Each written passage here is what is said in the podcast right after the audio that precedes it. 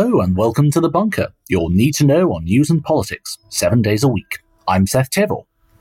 What the hell? Those are the words of one parliamentary correspondent when David Cameron got out of his car in Downing Street on Monday to be announced as our new Foreign Secretary, seven years after he resigned as Prime Minister. These sorts of political comebacks are very rare, but not unheard of and we love nothing more than an emergency podcast to bring a bit of perspective. So here to discuss political comebacks is one of the most astute observers of British politics, Podmasters' his very own Steve Richards from the Rock and Roll Politics podcast. Hello, Steve. Hi, how are you? Well, thanks. How are you catching up with all of this? I mean, taking it all in. Yeah, it, politics is always fascinating but there are days and weeks where so much happens. It's really useful to be able to step back and contextualize to kind of make sense of it all. Yeah, I mean, for, for David Cameron in particular, just starting in the here and now, how much of a turnaround is this from 2016 resigning in disgrace after unexpectedly losing a referendum on a major foreign policy issue that he expected to win, and now he's our foreign secretary? Yeah, it's huge. And in that sense, though we're going to talk about other comebacks, it's very unusual because there are many living prime ministers now because people become prime minister aged about 12. So when they retire, they've still got years of life left ahead of them. And of all of them, Cameron had kept the lowest profile in terms of political activity. He became famous again for other activities, business activities, notoriously. But in terms of politics, he's done virtually nothing since resigning in the most humiliating of circumstances, as you say, losing a referendum on Brexit. And so to come back to the heart of politics so suddenly and unexpectedly having been silent on politics is one of the many extraordinary elements to this saga. I wonder how much of a temptation there's been for prime ministers in the past, or other ex prime ministers, to be backseat drivers. I mean, certainly when they've done so, you know, people like Margaret Thatcher come to mind, it's tended to be picking and choosing one or two issues very, very carefully and very publicly making statements on it, rather than joining the government. Yeah, uh, that is a much more common route. And again, Cameron didn't follow that. He hasn't been a backseat driver. He hasn't commented on politics at all since he left. The Thatcher route is far more common. We're seeing it at the moment with Keir Starmer. Tony Blair has become quite an active backseat driver, and to some extent, so has Gordon Brown. And that's much more common. Prime ministers are restless. Thatcher obviously uh, was uh, deposed in dramatic circumstances, which she never got over and was restless and angry with her successor, who she had originally backed, and caused a huge amount of trouble trying to influence Major. She chose Europe as her big issue. Blair and Brown are choosing a whole range of issues to backseat drive Keir Starmer. Um, so that is a much more common route for prime ministers. It's very interesting. When they're prime minister, they insist that when they go, they will not do it. It's a bit humiliating for them to seek to come back or to be a backseat driver. I remember Tony Blair saying to me when he was in number 10, he said, oh, you know, when I leave, I leave, right? And far from it. He's still trying to influence events and the Labour Party. Now, Cameron's is quite unusual to go and then suddenly to be brought back at the heart of a deeply troubled government. So, how rare is it for a comeback of this nature to happen? I mean, can we talk through some of the previous examples, for instance? Yeah, I mean, on this scale, frankly, very rare. I mean, there's a technical similarity in that um, Ted Heath, when he became prime minister in 1970, made Alec Douglas Home foreign secretary when he had been prime minister. Heath hmm. replaced mm. Actually. But there are more differences than similarities in the sense that Heath made that appointment at the height of his power. He had just won an election unexpectedly. He could do what he wanted at that point, and he chose to do it. And it was a very, one of the few kind of stable elements of the Heath government was that relationship. This is very different in that Sunak has brought Cameron back at the end of an electoral cycle when he's in a weak position and when he clearly hopes in some way or another that this will strengthen his position. Mm. But there isn't anything. People made the comparison with Gordon Brown br- bringing Peter Mandelson back. But again, the differences are more marked in a way. It was a dramatic comeback for Peter Mandelson, but more because Brown and Mandelson had so spectacularly fallen out for mm. many years. And that's what made it so dramatic. But there was a much neater symmetry to the return of Mandelson. And while Mandelson's influence was very great in the early Blair years, he was only actually a middling ranking cabinet minister initially the first time around. If anything, he was brought back in a much more senior capacity by Gordon Brown. Yeah, that's one of the many differences. And he had been sacked twice uh, by his close friend Blair. And then he came back as deputy prime minister. But it made sense for Brown to do that in a very clear way. Brown was being subjected to endless attempts to remove him by the more ardent Blairites. And therefore, for Brown to choose the ardent Blairites' ultimate hero mm. and personification of Blairite worship, Peter Mandelson, was very smart.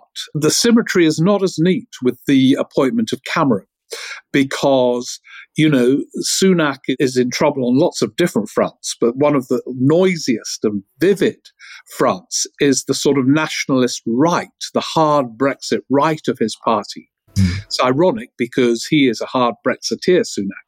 But bringing back Cameron, far from appeasing that noisy wing, has made them noisier.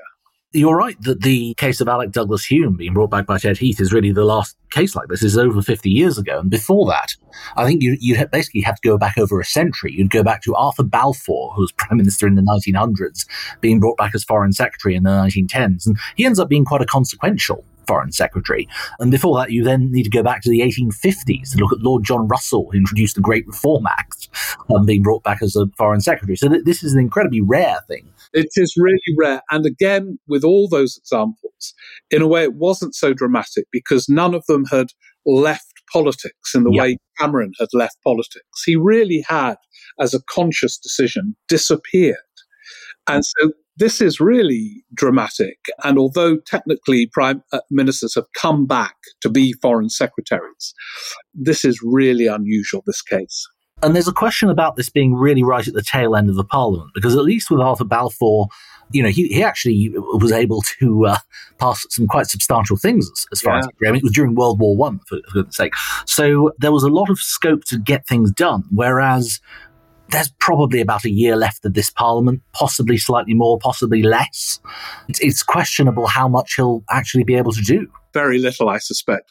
My guess is Sunak must have assured him that he had no intention of going to call an election in May, because then it really would be futile and silly. Because if he was planning to go in May, certainly by March, we would be in election fever and Cameron in the House of Lords would not be standing for election. So he would have had relevance and centrality for weeks, really. So my guess is he said to Cameron, look, this is going to go on for at least a year. And in a year, you can help a lot with all these international crises. And my guess is also to put the case for the government in the media and, and in other places. So I think it gives us some guidance about the election. It's still some way off, or else Cameron wouldn't have taken it. But you're right, with all the others, again, they had more time in Alec Douglas Home at the beginning of a parliament. That parliament lasted under three and a half years, but no one knew that at that time. And so they had space to make an impact. It was very narrow with Cameron. Tony Blair was slightly notorious for near constant reshuffles, and so he sacked a lot of ministers in his time.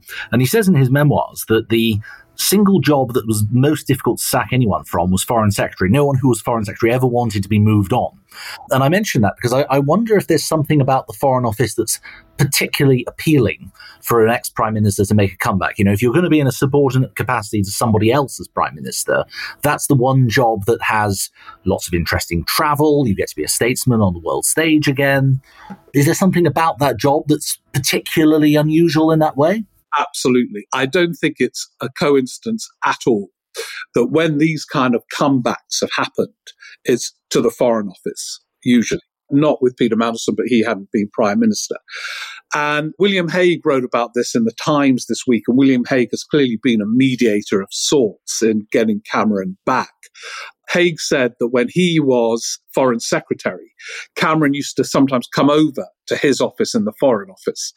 And Cameron was taken aback by how grand and palatial Hague's office was compared with his pokey room in number 10. And, and you can see why, if prime ministers are going to come back, it's in the Foreign Office, slightly detached from the rest of government activity. Very grand, and as you say, a lot of foreign travel.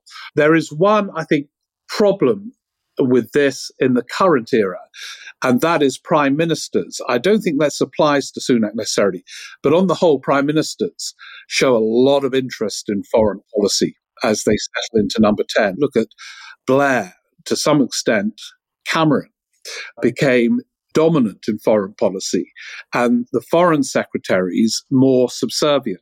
Now, Sunak has got so much on his plate in terms of domestic policy, I don't think that will apply. But I think that is an issue in the modern era about comebacks by prime ministers into the foreign office. But other than that, you can see why that's the only office which tempts them.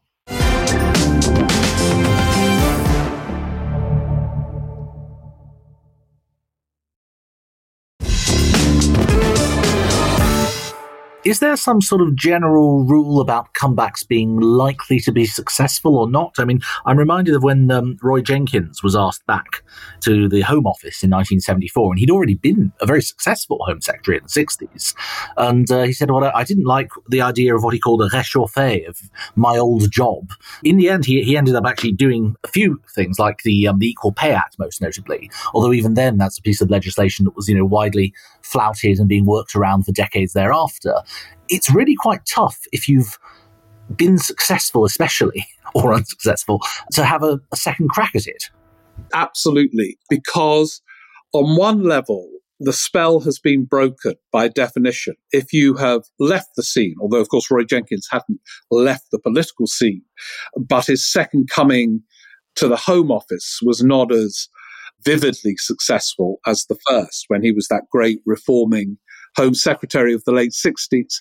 But politics depends on leaders or prominent ministers casting a spell over us all that they are mighty and have something special.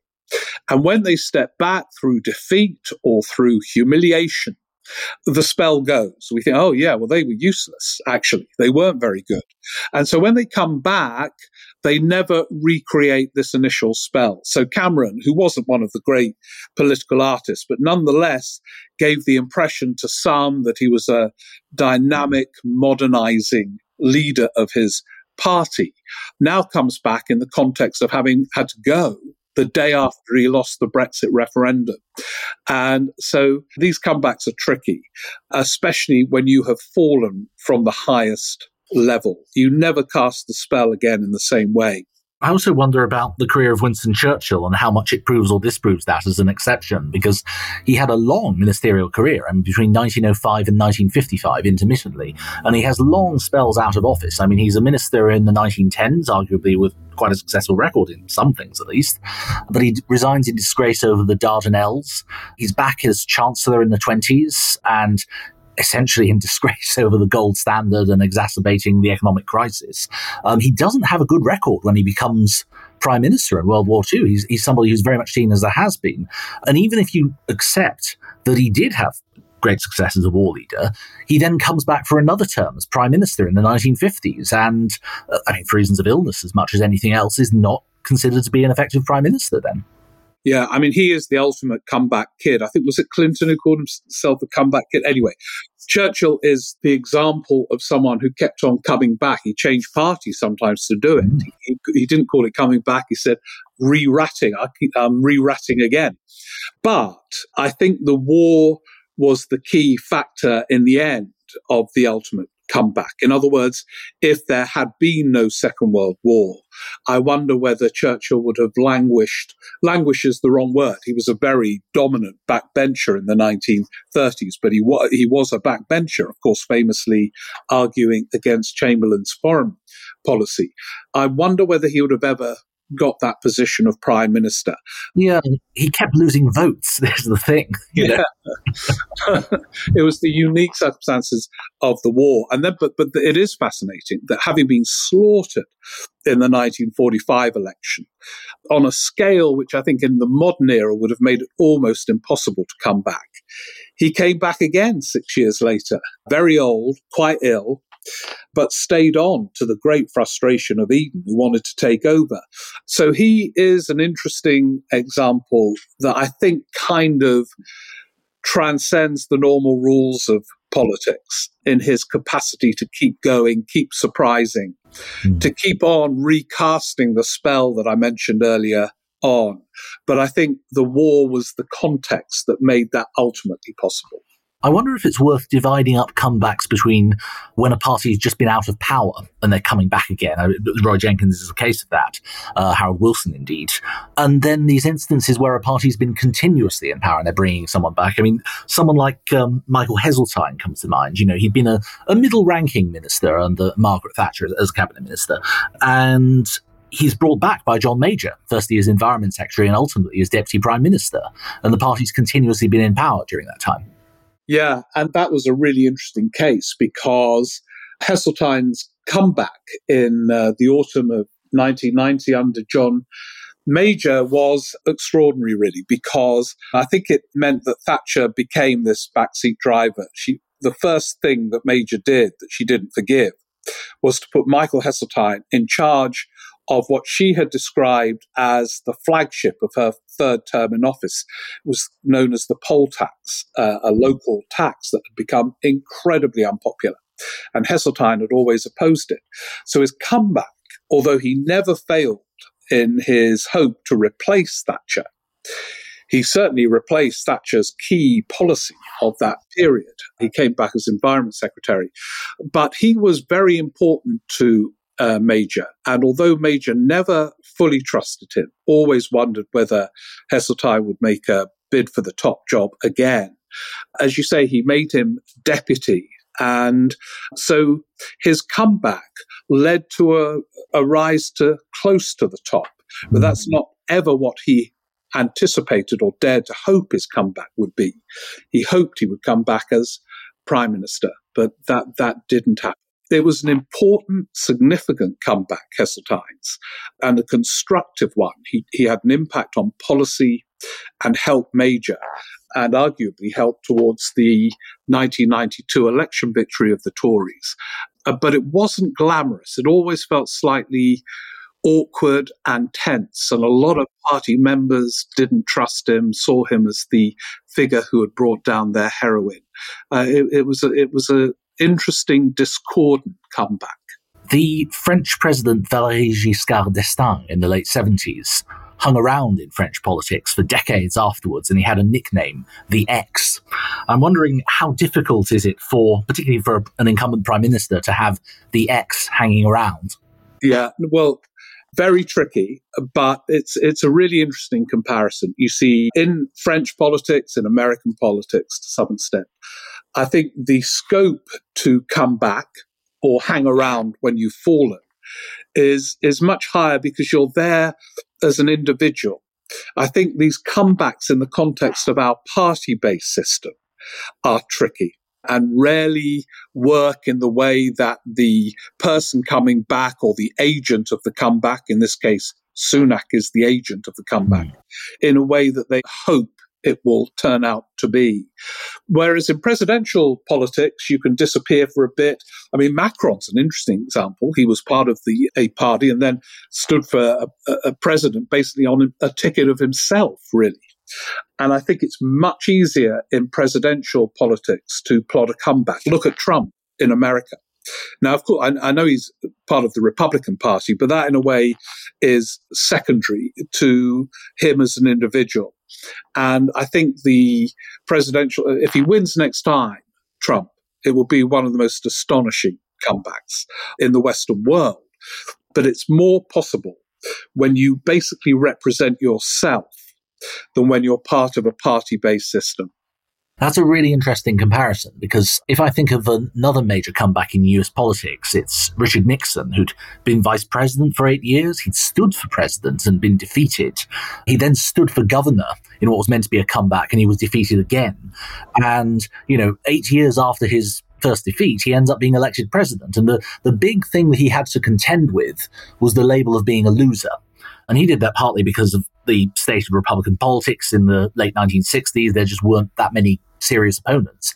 But this focus on being a winner is quite a short termist focus in, in the US context. You know, people having short memories. And so if you win a streak of victories very, very quickly, it's much easier, surely, in the US to erase memories than in the UK, possibly with the parliamentary system. Although I suppose with the entry via the House of Lords, David Cameron's managed to bypass elections entirely on that.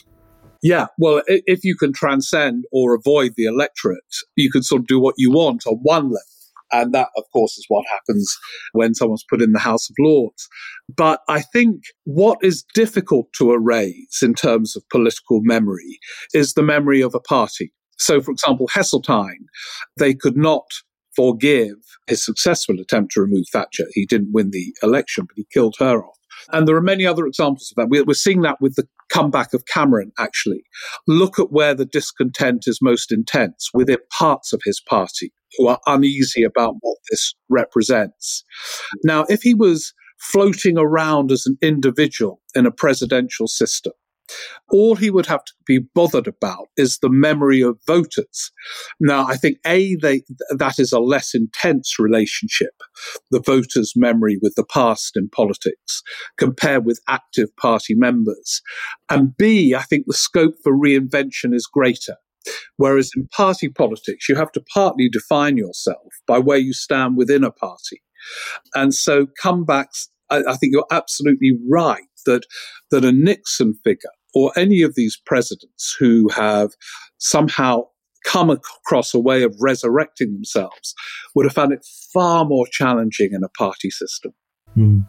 And one practical difficulty, if you are coming back after being completely out of politics for a while or, or even semi detached, is the difficulty of your personal financial interests, your business interests, that kind of thing. I mean, for example, even when Harold Wilson came back in 1974, there were questions about how he'd managed to pay for a very nice Georgian townhouse on Lord North Street. And that was relatively mild. That was just simply he'd made a lot of money from his memoirs.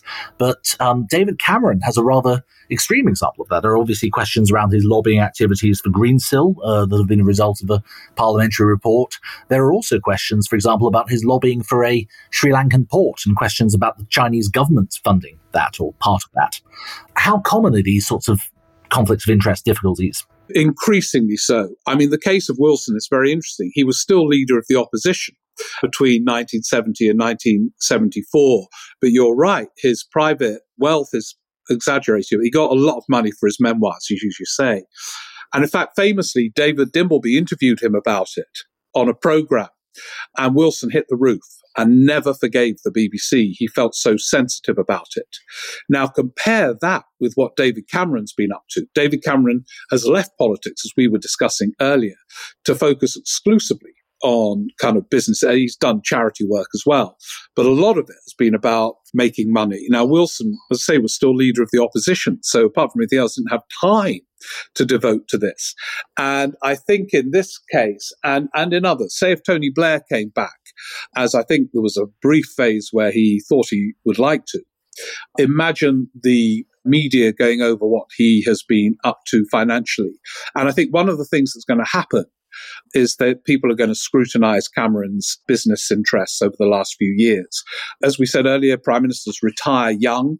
Some of them remain politically active in different ways. Some go and pursue financial interests, and, and, Cameron has done very little politics and a lot of the other. So I think this will become a story, well, certainly the media will investigate. Yes, and, and there's a fascinating grey area around here because Cameron did announce that he was quitting with immediate effect from all positions that he's had, yeah. which means that by the time he takes up office, or having taken up office, he won't need to declare any of this in the list of ministers' interests. But I think there will be a legitimate public interest in things that he was doing until two days before he was foreign secretary, for instance. Yeah. The, a legitimate public interest and one that no doubt various uh, newspapers are already uh, looking into. Now, presumably, Sunak must have discussed this with him, and Cameron must have reassured him that they'll find nothing. You know, what was found has been found and examined, and so on. But that is a real risk if you bring back prominent people who have immersed themselves in business in the gap in between. And uh, there are many risks with comebacks, and that's one of them. Well, that's fascinating. Thank you very much, Steve. Seth, thank you very much. And if you enjoyed listening, remember that you can get more analysis from Steve on rock and roll politics wherever you get your podcasts. And remember that you can support us on Patreon from just £3 a month. You'll be supporting our ever expanding catalogue of shows like The Bunker and Oh God What Now, and our ability to turn on a sixpence and do specials like this. Thanks for listening. Until next time. Good news! Your favourite history nerds are back. Yes, we at We Are History have been trawling the history shelves of our local bookshops. Well, I have, John. You mostly went round finding your books and moving them to the front of the displays. If I can find them, it's a bonus. We are ready to tell you all about what we've learned from the revolting French to some revolting women. Via some Brits abroad and a foul mouthed Irishman. So, download We Are History. Our laughable attempt at a silly history podcast. With me, John O'Farrell. And me, Angela Barnes. Wherever you get your podcasts.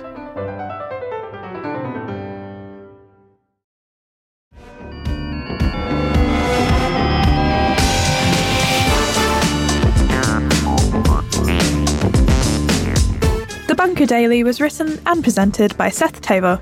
The producers were Eliza Davis Beard and Chris Jones, and the audio producer was me, Jade Bailey. The managing editor is Jacob Jarvis, and the group editor is Andrew Harrison, with music by Kenny Dickinson and artwork by Jim Parrott. The Bunker is a Podmasters production.